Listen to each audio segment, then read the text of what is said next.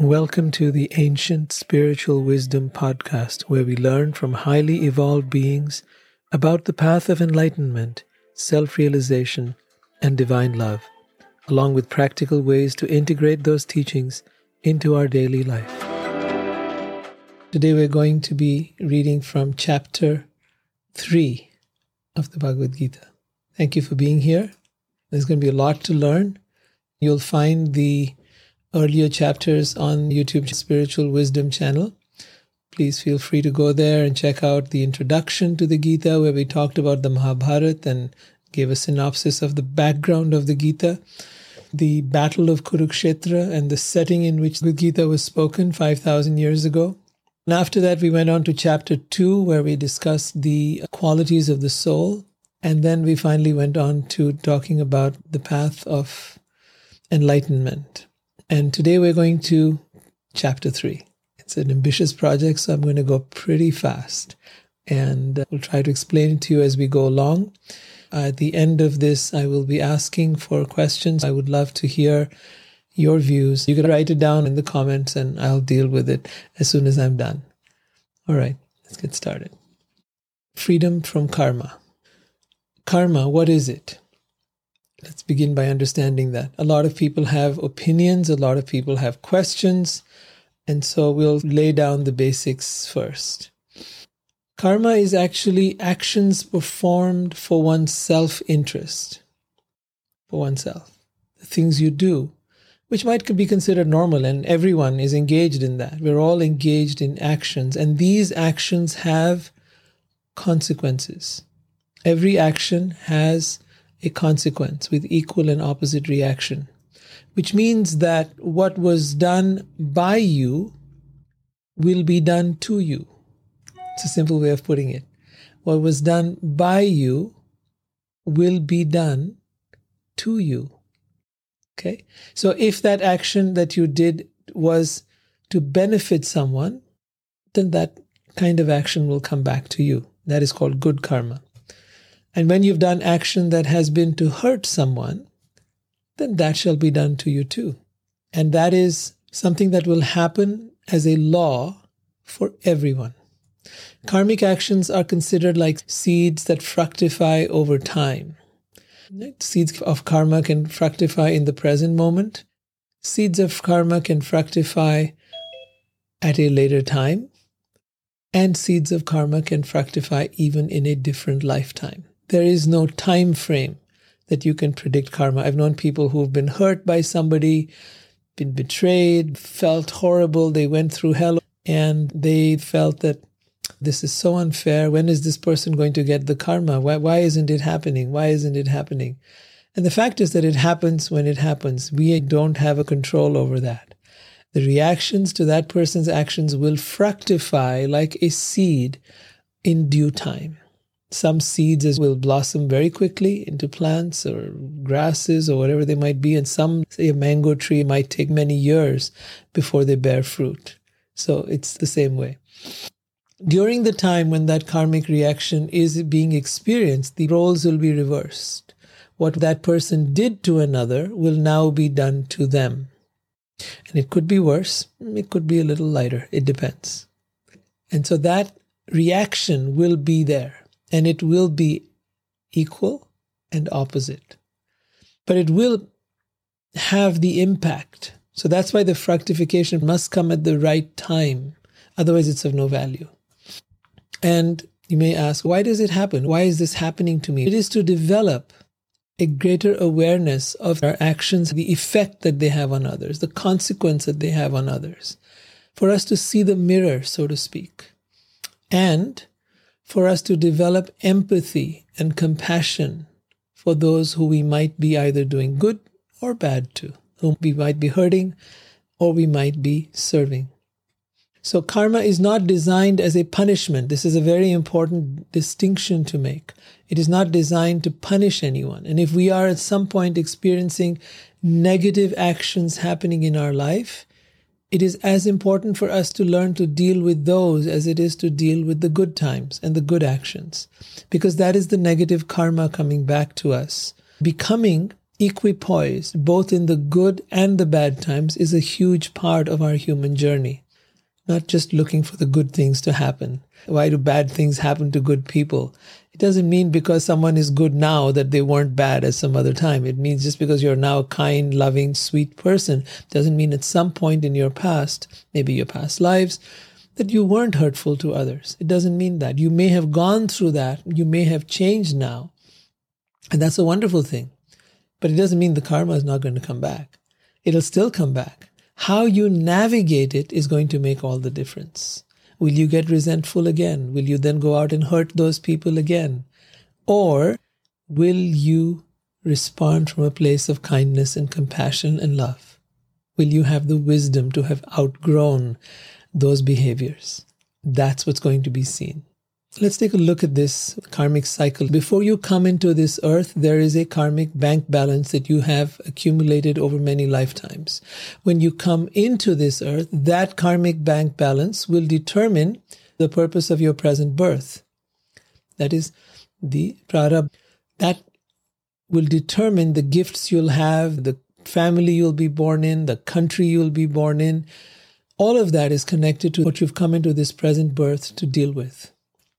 Then you have agama, which is now your unfulfilled desire being carried over from many lifetimes. That's what you're going to try to work to fulfill in this life. Perhaps you were poor at some time and now you've found a way to develop wealth and now you're going to try to accumulate that. How will you deal with that? What new karma will you generate? That is what's going to be seen. That new karma, either good or bad, is going to then add up into your karmic bank balance. And thus the cycle of birth and death goes on. Having good karma does not free you from the cycle of birth and death, neither does bad karma. Both of them entangle you in this world. We're going to explore today the path that will take us away from the karmic cycle. The path away from the karmic cycle is the one that most spiritual people seek and want to know more about. The karmic cycle keeps us trapped in the cycle of birth and death. The idea is how do we get free of that cycle of birth and death?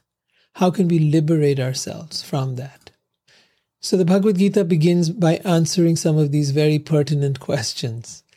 Krishna says, The bewildered spirit soul, that's all of us, all of us are bewildered by this world. We're captivated by it. We are enamored by all the things that we can have and do and be, all that we can achieve and become in this life. So we are bewildered by this fascinating array of possibilities here.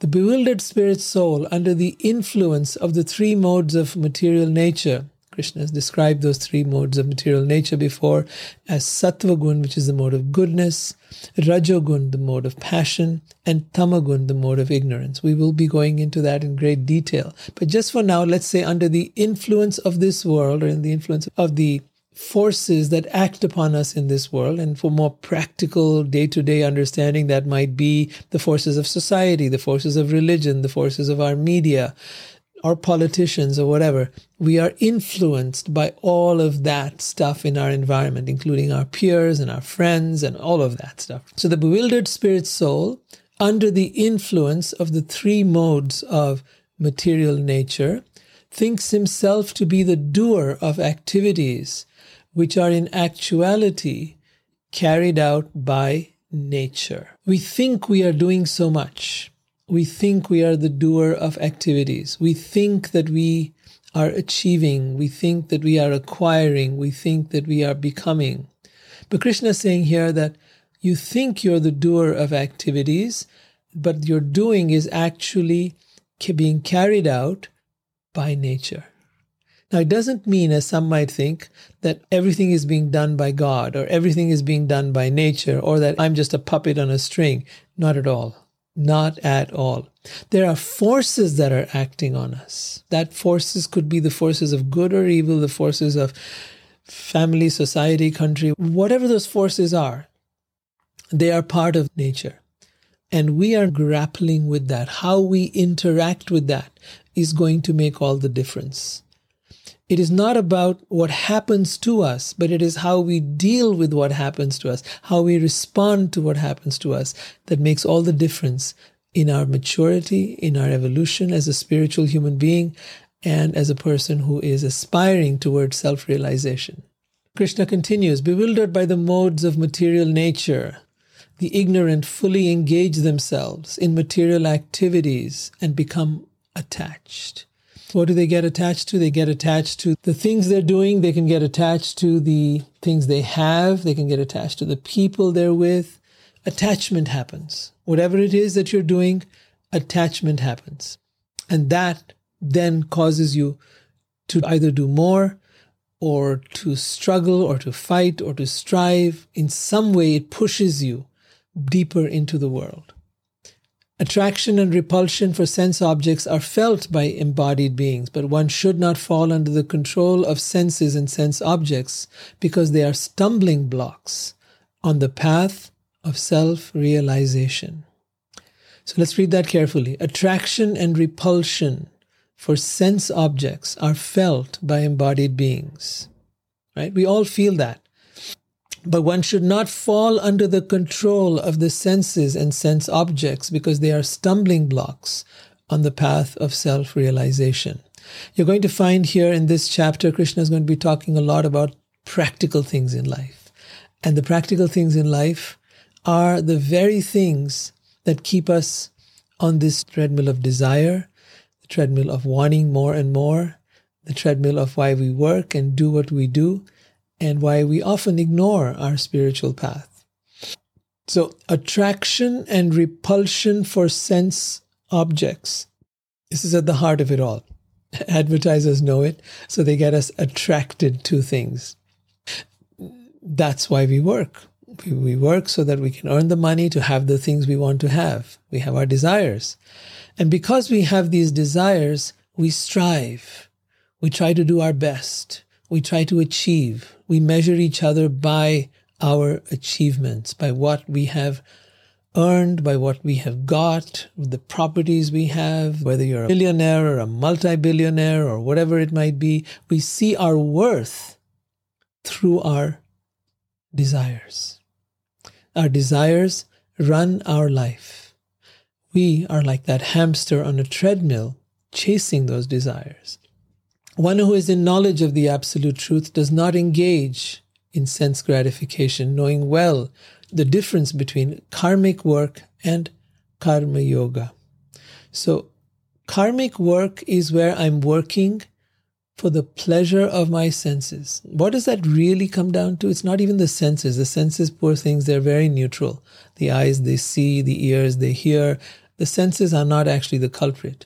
It is the ego that is the culprit the ego that is behind the senses, that is driving us. Why is the ego the culprit? Because the ego wants to prove that it has worth, it has value, it is significant, that it matters. These are the things that the ego wants. And these are the things we're all chasing. We're chasing all the stuff of the world, which our senses are attracted to, because our ego is the slave driver, driving us to try to prove something that cannot be proven, because in fact it is false. Therefore, we call it the false ego. The real ego, the real self, is actually the soul. And so the purpose is to not buy into what the egoic mind or the false ego is trying to tell us. That is the difference between karmic work. Karmic work is where you are there trying to appease the ego. You are working for the ego. And karma yoga, where your work, your karma, your actions become a pathway to the divine or to God. They become a way to become connected to God. That is where the difference arises. Whether you are working for the ego or you are working for the divine, that is at the heart of what we are discussing today as karma yoga. So the question now arises if work entangles us in karma and if doing stuff, should we therefore work or not work? What is better? Maybe it's better to do nothing. If I do nothing, if I do no work, if I take no action, there will be no reaction. I'll be free from the cycle of birth and death. Theoretically, that might sound like a plausible idea, but it doesn't actually work. How about if I become a monk and stop working for any self interest? And I just become part of some monastery and I start devoting my life to that. Will that make me free of the influence of karma? Because being caught up in karma means being caught up in the cycle of birth and death. So, how do I become free of it? And that would be an extremely valid question to ask ourselves. How do we become free? So Krishna says, not by merely abstaining from work can one achieve freedom from karma, nor by renunciation alone can one attain perfection or liberation. So notice both the things. He's cutting off all possibilities here. Not by merely abstaining from work can one achieve freedom from karma, nor by renunciation alone can one attain perfection or liberation. So you say, but what else can I do? Everyone is forced to act helplessly according to the impulses born of the modes of material nature. Therefore, no one can refrain from doing something, even for a moment. One who restrains the senses and organs of action, but whose mind dwells on sense objects, certainly deludes himself and is called a pretender. So, someone, for example, who, let's say, has left the world, gone and joined an ashram or a monastery and become a monk and renounced everything, but their mind dwells in the world. For the service of what they're doing in the monastery, they want to have a nice car, they want to have a nice room, they want to decorate everything very nicely. What is the purpose behind that, by the way? Is it to be able to prove yourself a significant person, an achieved and evolved, a great soul, a saintly person? If so, then it is being driven by the ego. Back again. You've given up everything. You've supposedly renounced everything. You've supposedly restrained your senses and organs of action, but your mind is dwelling on sense objects. Such a person certainly deludes themselves and is called a pretender. There have been many such pretenders who've gone around in the name of being spiritual gurus and teachers and monks and sannyasis, and they've proven over time they were extremely attached to the world. The point here is not that the world is bad, nor the sense is bad, nor is even desire bad but it is learning the correct use of these things. These are natural things. We all have desires. We all have senses. We all want and need things. But what is the correct use of this world? How do you get free from karma? That's what we're trying to understand. So Krishna continues saying, one who controls the senses by the mind but engages these active organs in karma yoga without attachment is by far superior. Perform your prescribed duty, for action is better than inaction. One cannot even maintain their physical body without work. What is our prescribed duty? Actually, most of us don't even know. We are so caught up. We could be in a job, we could be in a business, we could be in whatever and doing what needs to be done. And yes, true, that would be your prescribed duty. You'd be doing what you're supposed to be doing. And some of us become very dissatisfied in what we're doing and we seek something more. Usually that's because we got into something, perhaps under the pressure of family or society or friends, and we didn't quite go on the path that was our true and natural calling. When Krishna talks about prescribed duty, he talks about work that is done in alignment with your true nature. Your true nature means that you have certain gifts that you were born with. You have certain aptitude that you have. He talks about the Varnashram system later on in the Gita, and he talks about guna and karma, your qualities and your aptitude. That should determine the kind of work that you do. If you are engaged in work that is aligned with your qualities and your aptitude, then that is your prescribed duty. That is what you've come here to do. That is your life purpose. That is your life work. So do it, but with a certain quality. And that quality that he talks about is being able to perform your duty without attachment to the result. So he's going to talk about that now. And before he comes to that point, we're going to take a look at what the beginning of this world was. This he talks about how in the beginning of creation, when this earth was being populated, this universe was being populated by all kinds of beings. Some were human beings and some were demigods or devas, devtas. At that time, he says, in the beginning of creation, the Lord of all creatures sent forth generations of men and demigods and blessed them, saying, Be thou happy by this sacrifice, because its performance will bestow upon you all desirable things. The demigods, being pleased by sacrifices, will supply all necessities to man, and thus nourishing one another, they will remain general prosperity for all. A person who does not follow this prescribed Vedic system of sacrifice will become entangled in karma. For a person delighting only in the senses lives in vain. So he's talking about the importance of sacrifice. Now, this has been there in all traditions throughout the world. We all sacrifice something. If you live only for yourself, there develops in us a quality of selfishness and a quality of egotisticalness. People who've had children, have a family, pay taxes, might experience some sense of release from selfishness. In different ways, we are encouraged to do something for the community, for society, to help others. And as we do that, we learn to let go of some of the fruits of our work. We learn to sacrifice something. That sacrifice is very important.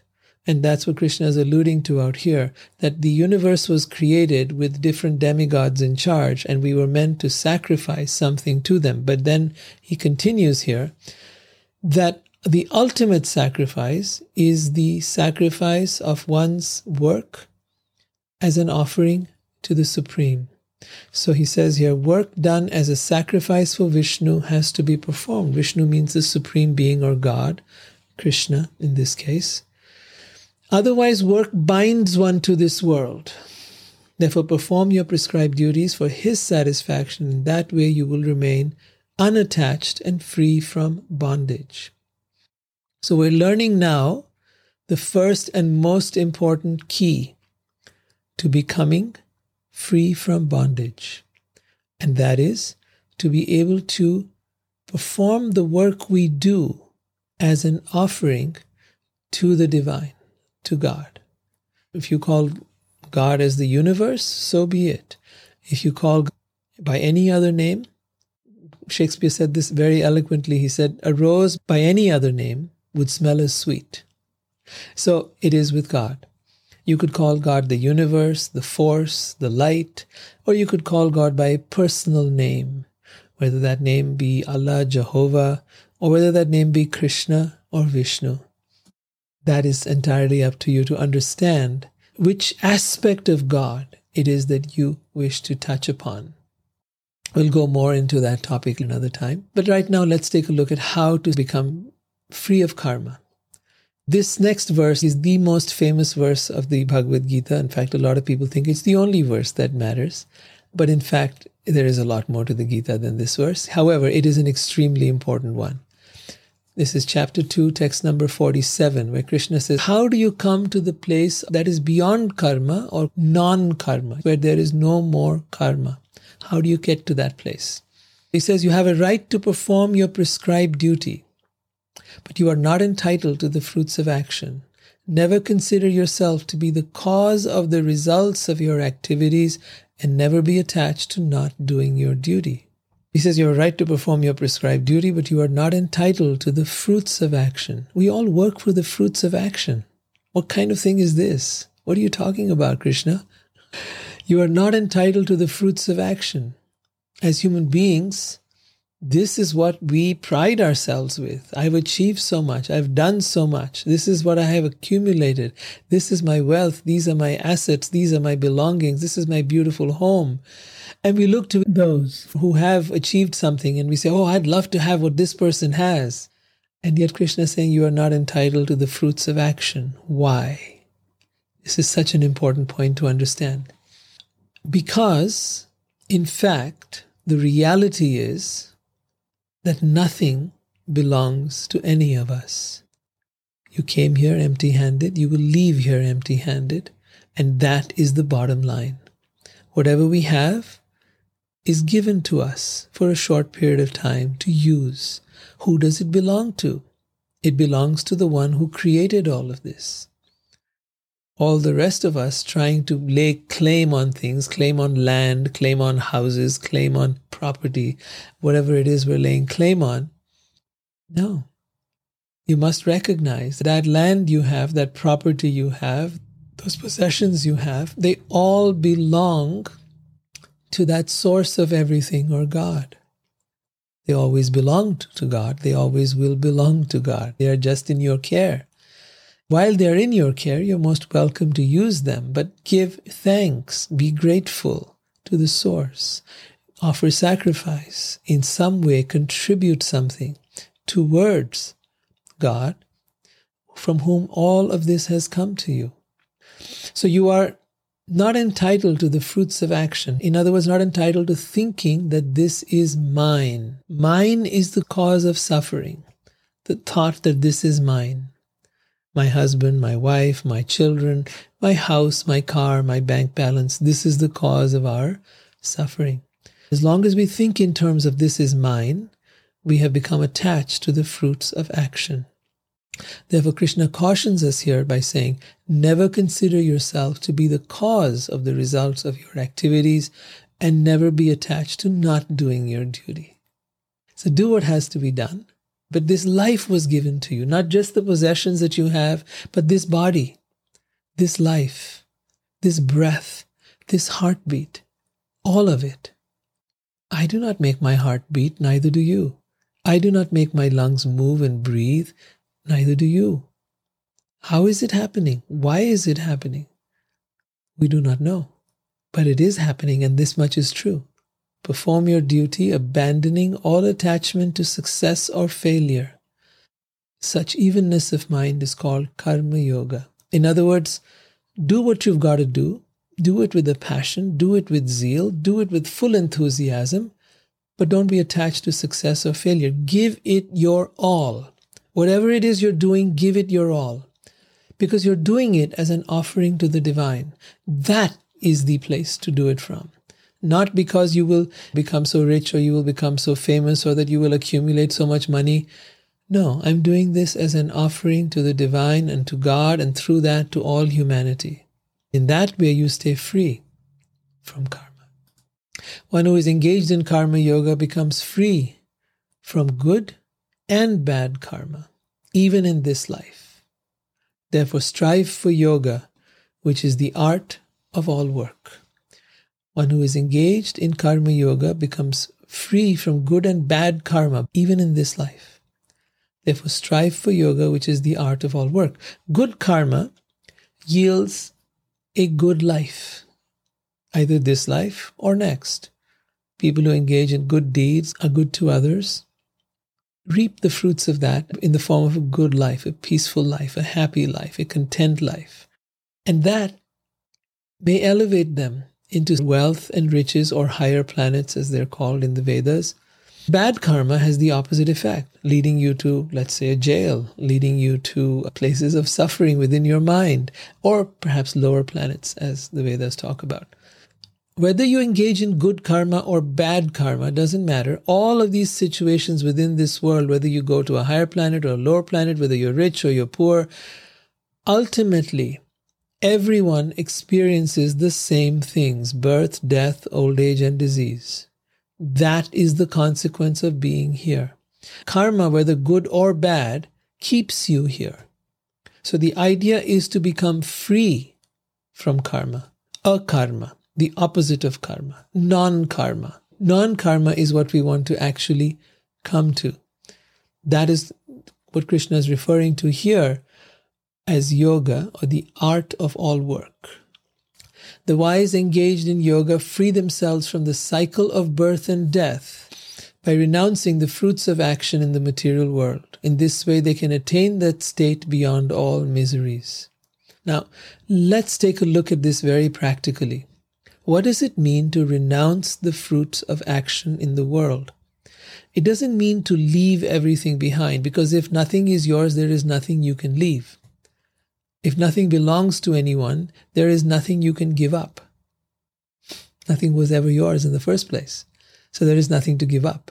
Have it all and yet be detached from it. Recognize that all of it is a gift from God and live in gratitude for that. Share that to the best of your ability with those who you can share it with. Allow others to be able to experience the abundance that may have come to you. Be generous, be kind, be compassionate. These are the qualities to recognize that none of this is mine, to not be attached to any of it. Then you will attain that state beyond all miseries. It's very practical. If you have any questions about that, please feel free to ask me. Then Krishna sums it up by saying, surrendering all your works to me with mind intent on me, without desire for gain, freedom from egoism and lethargy, perform your duty. This is the key lesson surrendering all your works unto me with mind intent on me. Let me give you a comparison here. When a soldier goes to battle, the soldier kills many people. The soldier is not implicated in that killing unless they do something they were not supposed to do. The soldier is not punished for that act of killing by the government because they have acted on behalf of the government. That same soldier, when they come back in peacetime, they killed even one person, they'll go to jail for it. If they engaged in any act, even on the battlefield, that was against the rules of battle, they'd go to jail for it. The idea is that by surrendering all that you do to God, you become free from karma, from any reaction, positive or negative. You do what you do as an offering to the divine, and that keeps you free. One who executes his duty according to my injunctions, who follows this teaching faithfully, will become free from the bondage of karma. So it's very simple to understand. It's not some complicated thing. But what are the qualities of a karma yogi? How do you know that you're actually there? And so that's the next thing Krishna talks about. One who is taking pleasure in the self, who is illuminated in the self, who rejoices and is satisfied with the self only, who is fully satiated, for such a person there is no duty. A self realized person has no purpose to fulfill in the discharge of prescribed duties, nor any reason not to perform such work, nor any need to depend on any other living being. Therefore, without being attached to the fruits of activities, one should act as a matter of duty, for by working without attachment, one attains the supreme. You begin to realize that becoming a self realized person can occur right here in this world with everything you have with all the wealth, with all the riches, with your house, your car, your bank balance, your family. You don't have to give up anything. But it's simply to recognize the source and to live with a sense of sacrifice of what you have towards that source. Surrender. That is the heart of the matter. Such a person then is illuminated in the self. You realize my real wealth is not the stuff I have. My real wealth is the stuff that lies within me. I, my soul, my essence is the real wealth. This is my greatest asset. And along with that, my connection with Source or God is my true wealth. My greatest wealth is God. So you recognize that that is the eternal wealth. That is the eternal possession. That is the eternal asset that you have. Everything else is temporary. Then Krishna goes on to say, whatever action is performed by a great person, common people follow in his footsteps, and whatever standards he sets by exemplary acts, all the world pursues.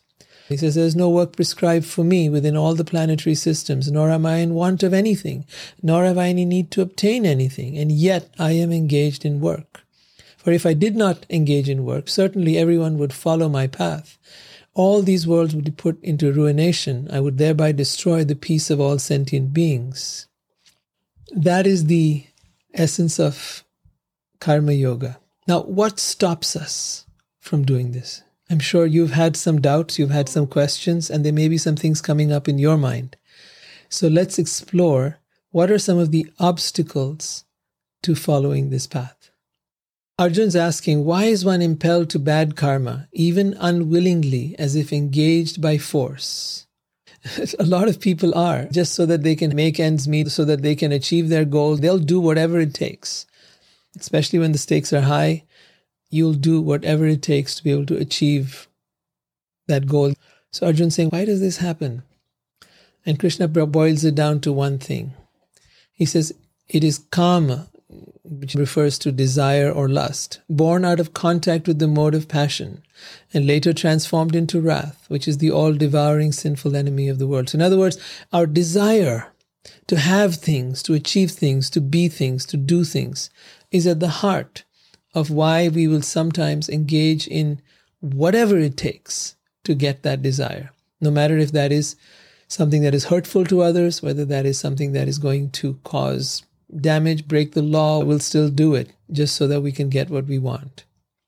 As fire is covered by smoke, as a mirror is covered by dust, or as the embryo is covered by the womb, similarly the living entity is covered by different degrees of this lust or desire or kam. Thus, a person's pure consciousness is covered by his eternal enemy in the form of lust, which is never satisfied and which burns like fire. So please understand that lust here is not just referring to sexual lust, it is referring to lust for the stuff of this world. It is the desire to exploit the world, it is the desire to have, to own, to possess. That is at the heart of this lust. I want to enjoy, I want to exploit. It is this exploitative nature You'll see in most capitalistic and communistic societies as well. The senses, the mind, and the intelligence are the sitting place of this kam or desire, which veils the real knowledge of the living entity and bewilders him. So, in our mind, this is where it sits, right here. And that is why that meditation is required to become free from the mind and to sharpen our intelligence. Therefore, in the very beginning, curb desire by regulating the senses and slay this destroyer of knowledge and self realization.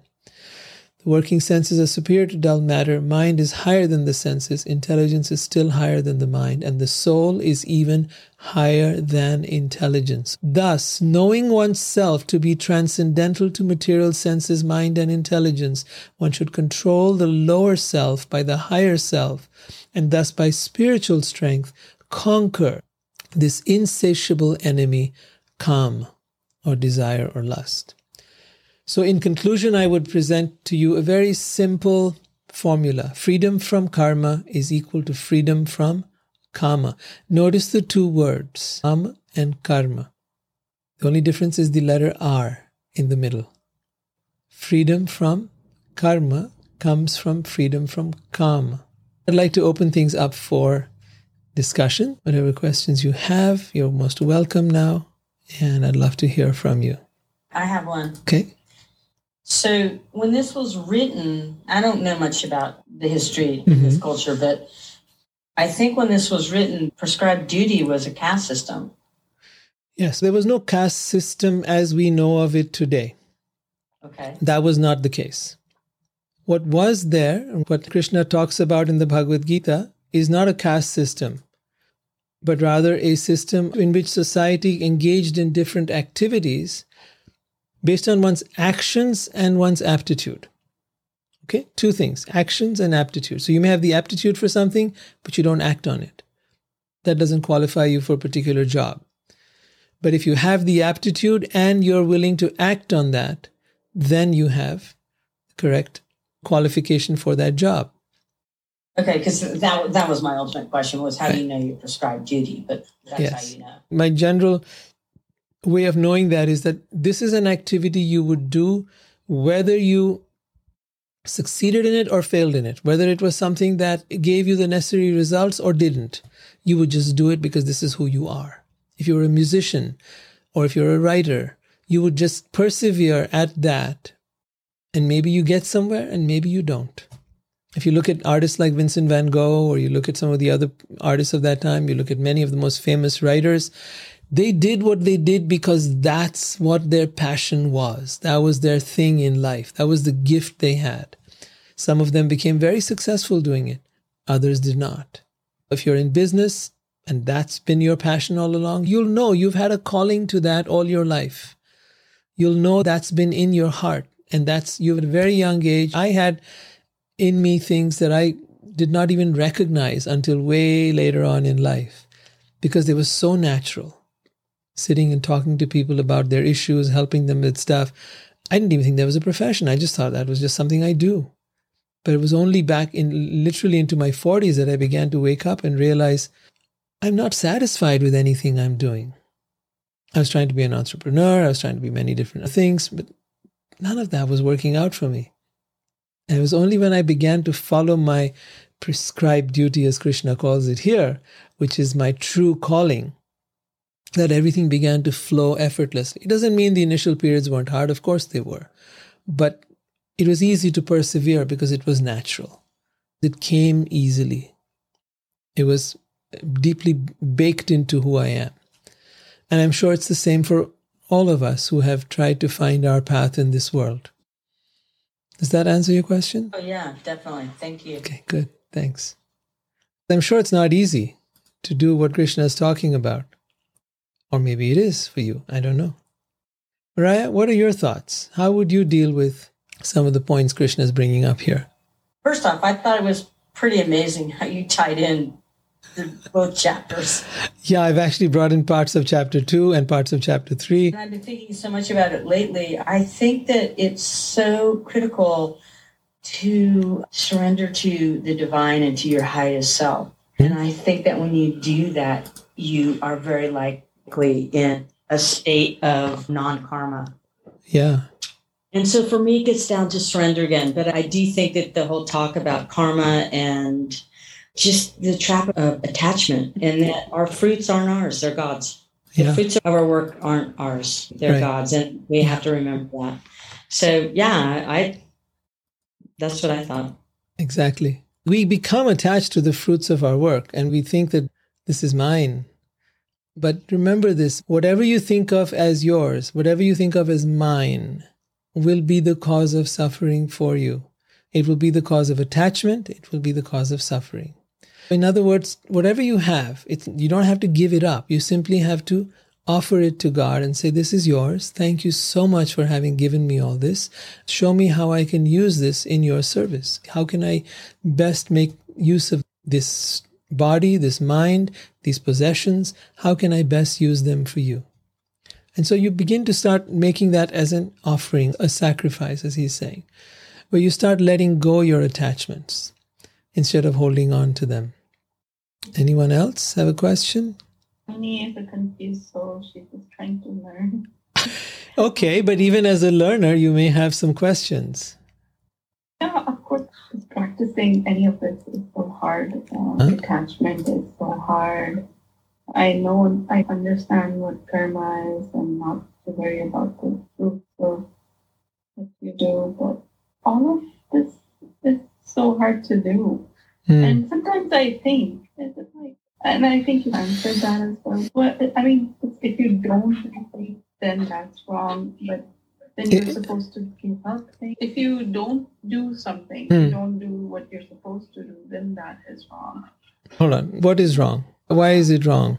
If we don't do it, whatever dharma we want to do, or whatever work we are supposed to do in our life, whether it's whether it's feeding our kids, teaching them, teaching them any good manners, or raising them the way we think is right. If we don't do those things, then that is wrong. It's not about right and wrong, Shalini. It's that you will have the consequences of that. If you don't raise your kids right, there's going to be a consequence to that long term for them, yeah. for you. If you don't follow your dharma, you're going to feel a sense of dissatisfaction within you. If your dharma was to raise kids and you're doing that, you'll feel perfectly satisfied. But if you feel that there is something more you're meant to be doing in life and you feel dissatisfied, then it's important to find out what is that and come to that. You're not doing it because it's the right thing to do. It is what puts you in alignment with life and why you're here. It gives you the peace and satisfaction and contentment of a life well lived. If you want that experience, then do this. There is no right or wrong. Right or wrong is simply a dualistic notion that is set up by our mind. Shakespeare said it very well. There is no right or wrong, but thinking makes it so. Don't get caught up in right and wrong. That can become the cause of trying to be hard on yourself or be upset with yourself. Oh, I can't do it. It's hard. It's only hard because there's a part of you struggling with another part of you. So find out what is the most natural calling for you and do that. Be true to yourself. That will work better.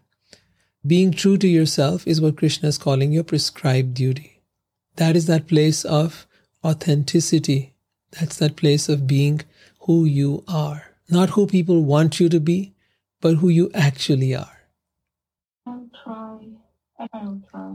You do it for you. Do it because that's what you need to do to have a better life. Okay? Thanks for asking. And I really appreciate you being here.